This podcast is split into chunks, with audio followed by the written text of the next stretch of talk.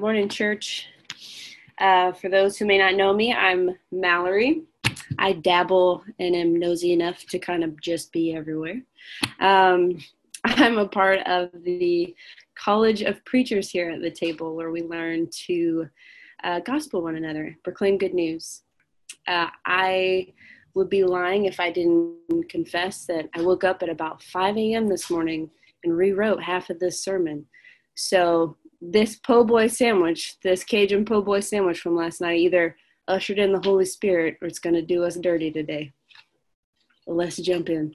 in the name of the Father, and the Son, and the Holy Spirit. Amen. Church, this week we are continuing in our sermon series, Living the Politics of Jesus in a Partisan America. We are working through the Sermon on the Mount, Jesus' political manifesto, if ever there was one. A few weeks back, Father Matt said Christians are either baptizing their politics or sick and tired of the entire thing.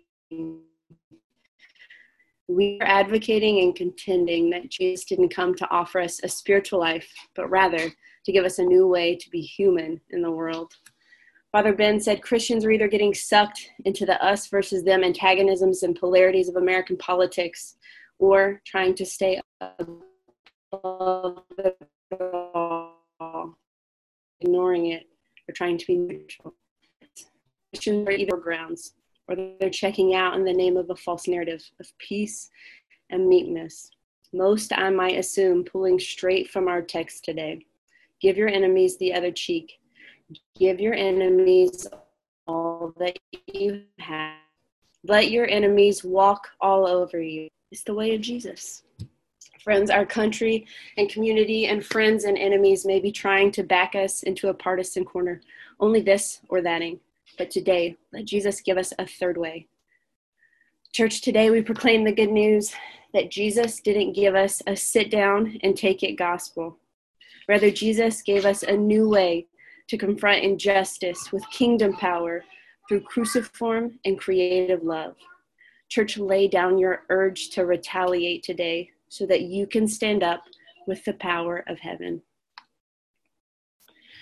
We're continuing on in our examples of our light and heavy commandments, remembering that Jesus doesn't abolish the law that has been given, but he fulfills it. Let's take a quick look at the culture of Jesus' audience as a precursor to our text today. Law of reciprocity, vengeance, and retaliation were common practices in Jesus' time. In our cultural understanding, an eye for an eye language has been used as a call to vengeance, but it was at the time a call to de escalate personal revenge among the people. Revenge is never satisfied, so tense interactions would escalate and escalate until entire families were wiped out. With the eye for an eye command, you can only punish up to what has already been done. If you ran over someone's chicken, you owed them a chicken. You can't take out little Billy because you're angry. This was an honor and shame society. In Jesus, when he gives us these light and heavy examples, is operating under this assumption. He knows the social rhetoric for family dynamics, friendship, and employment. The examples he uses are interactions that his audience have seen and experienced firsthand. There was a collective understanding that you treat people the way people treat you evil for evil, good for good. Love those that love, give to those who can repay. Honor and shame are currency.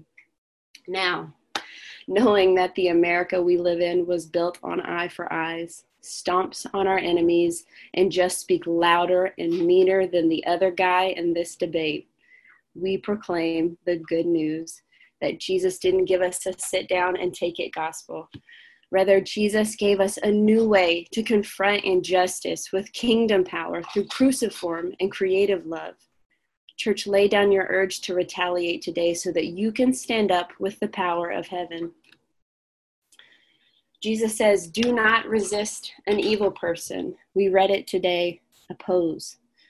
This resist here means do not compete with an evil person in their wrongdoings, not on their terms. Jesus is giving permission to stop the first step of retaliation and retribution. It's a call to break the never ending cycle. Instead, you are freed from this honor and shame society you've been given. You no longer have to buy into this cramped system that dictates you take it or you power up. For time's sake, I'm going to hone in on this eye for an eye, turn the other cheek example because it embodies the same meaning as the other examples Jesus gives us in the text. But if you want to hear more, I got plenty to say. So come to the table chat or hit me up. Jesus says, You have heard that it was said, eye for eye, tooth for tooth.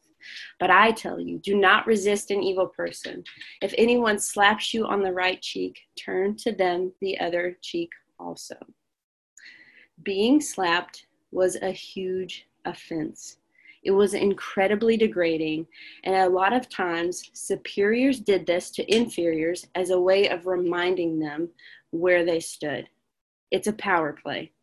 Our culture even has a specific name for this kind of slap, but there are little ears around here, so I'm gonna keep that one to myself. Logistically, the only way to slap the right cheek of a person in front of you is with the back of your right hand. Left hand, that's your hygienic hand, that's a no no hand.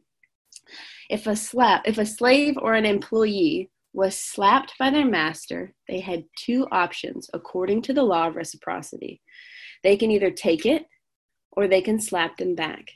To take it meant public shame and humiliation. To slap back meant a potential beating, or you just lost your job and most likely the ability to get hired anywhere else. It's a lose lose for the oppressed because both mean shame on you. But instead, Jesus turns to them, says, Turn to them the other cheek. And here's the brilliance of Jesus. If you only backhand an inferior, then a slap to the other cheek is to slap the left cheek with an open palm. And in Jesus' time, you slap equals with an open palm. A slap on the other cheek is making your enemy acknowledge your humanity. Turning the other cheek is putting the oppression on full display and thus showing your enemy, I am more than the shame you're thrusting on me, and you aren't who you think you are either. So, resisting here isn't being passive, it's not hitting your enemy back, but letting him who ridiculed you acknowledge your dignity and personhood. You are no longer being defined by the shame of your enemy, and you are no longer allowing your enemy to look over the repercussions of their actions. Mike Erre from the Vox podcast that we've been using for this series mentioned the Bloody Sunday March that Senator John Lewis led in Selma, Alabama, as a brilliant example. Protesters were beaten, intimidated, and pushed back from their intent to march to Montgomery. They resisted the evil with nonviolence, not by passivity, but by letting their enemies be broadcast to the world. Cameras captured the violence and hateful rhetoric, and the entire world got to see what happened on that bridge. After the world saw, the protesters marched again, holding their enemies accountable for their actions. Their, their oppressors, oppressors could beat them again in front of the world, or they could acknowledge the oppression and let them through. This was giving their enemies the other cheek. I'm reminded of a strategy that many women use when faced with verbal sexual assault. Women have been using the strategy of ignorance to call men to accountability for their words. If a man says something inappropriate to you, we have learned that you can, what do you mean? Them until they have to reckon with the words they speak to us. No longer am I allowing you to call my body dangerous or shameful or embarrassing in the name of your enjoyment. You must answer for your words, you said. State those words again or own them and repent. We see this in the Black Lives Matter movement of say her name. You will no longer dehumanize those you have crushed. Acknowledge what has been done and to whom you have done it. Church, today we proclaim the good news that Jesus didn't give us a sit down and take it gospel. Rather, Jesus gave us a new way to confront injustice with kingdom power through cruciform and creative love. Church, lay down your urge to retaliate today so that you can stand up with the power of heaven. Friends, don't let this good news just be a quirky new strategy to defeat your enemies. Rather, let us see this as an invitation to our humanity, as a way to see the image bearer of Christ in us and in front of us. Let us see that our humanity is the same, our shame is the same, that we are called out of the hierarchy and pain into a new way of loving our neighbor, into a new way of loving our enemy. This way isn't just a call to nonviolence and non retaliating, it is partially that, but it's more than that. It's an invitation to be present in a new way. As a predominantly white Christian church community in America, we don't have many people slapping us in the face. Now, don't hear me say it doesn't happen. I don't want you to hear me denouncing your individual stories.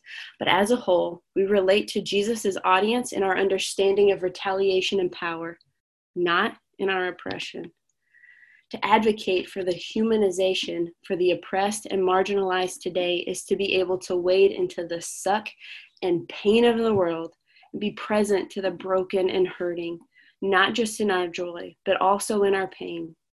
To be present to the injustices around us, to be present to even the ones doing the breaking and hurting, but in a different way, a new way, it's easy as, as people of privilege to dehumanize those oppressing and turn our heads away from those being slapped again and again. It's also incredibly easy to take the high ground and request forgiveness at all costs. And yes, as, Christ, as Christians, forgiveness is part of our DNA. It ushers in redemption and healing. But, friends, let us not allow forgiveness to hinder us from calling out oppression and hatred. Let us not allow our broken and bruised brothers and sisters to be forgotten in our attempt to make things right. Let us rally for the naming of injustice and forgiveness of our enemies and the repentance for wicked deeds. Let us rally for the emotional healing and care for our othered brothers. Let us advocate for the breaking of these vicious cycles of hatred. Church, I found myself this week unnerved at my ability to so easily call our president a monster in a family discussion. There are acts of injustice and evil that must be called out and held accountable. Yes. But I was faced with the thought that our president, too, was made in the Imago Dei.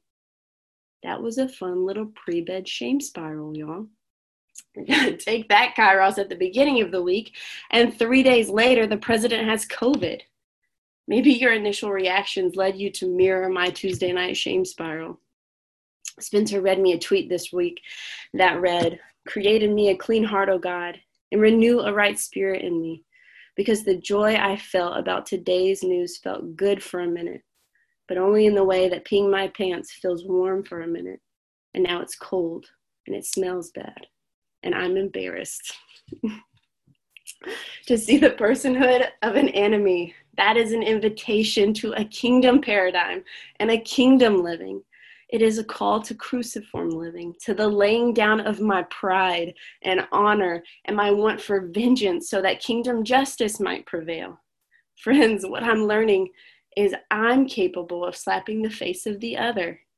I'm capable of continuing the vengeance and retaliation until hatred wins.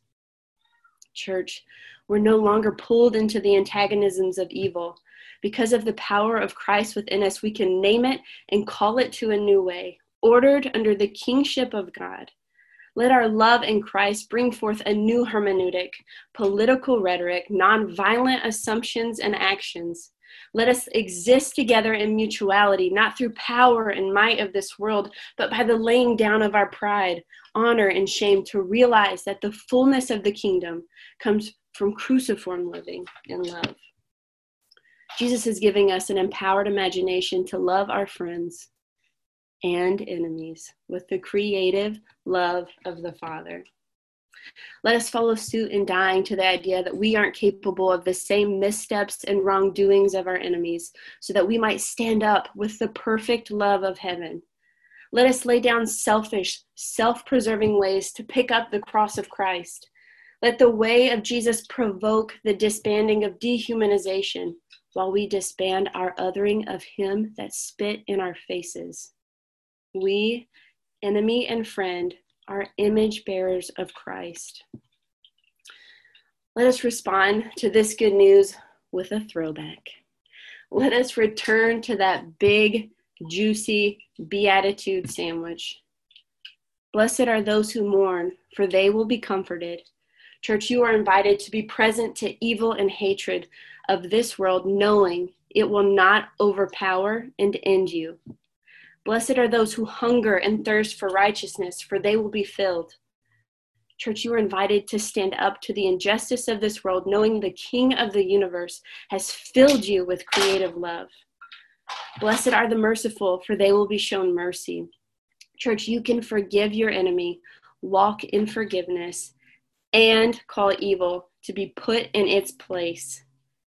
Blessed are the peacemakers, for they will be called children of God.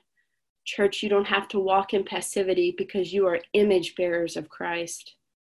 Church, if we believe that God is so real, He meets us in our reality, then we can respond with repentance for where we've created enemies.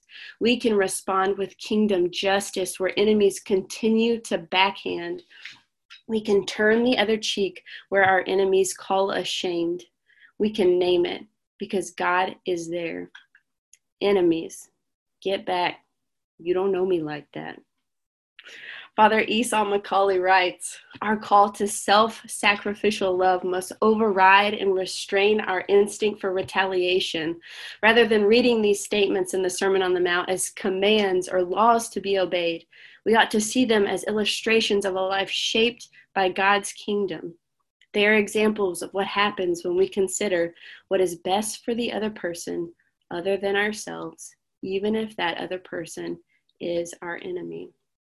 Friends, this is kingdom work, and you are safe to stumble, mess up, celebrate triumph, and hope for more. God cares about it more than we do, and our call to be perfect as He is perfect is an invitation to embodied participation to see heaven as it is on to see earth as it is in heaven.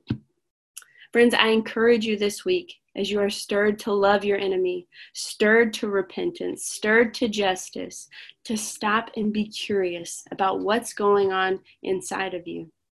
God is present and at work there. What does He want you to know? Church, who are your enemies today? Where do you need the creative love of the Father? Church, let us remember.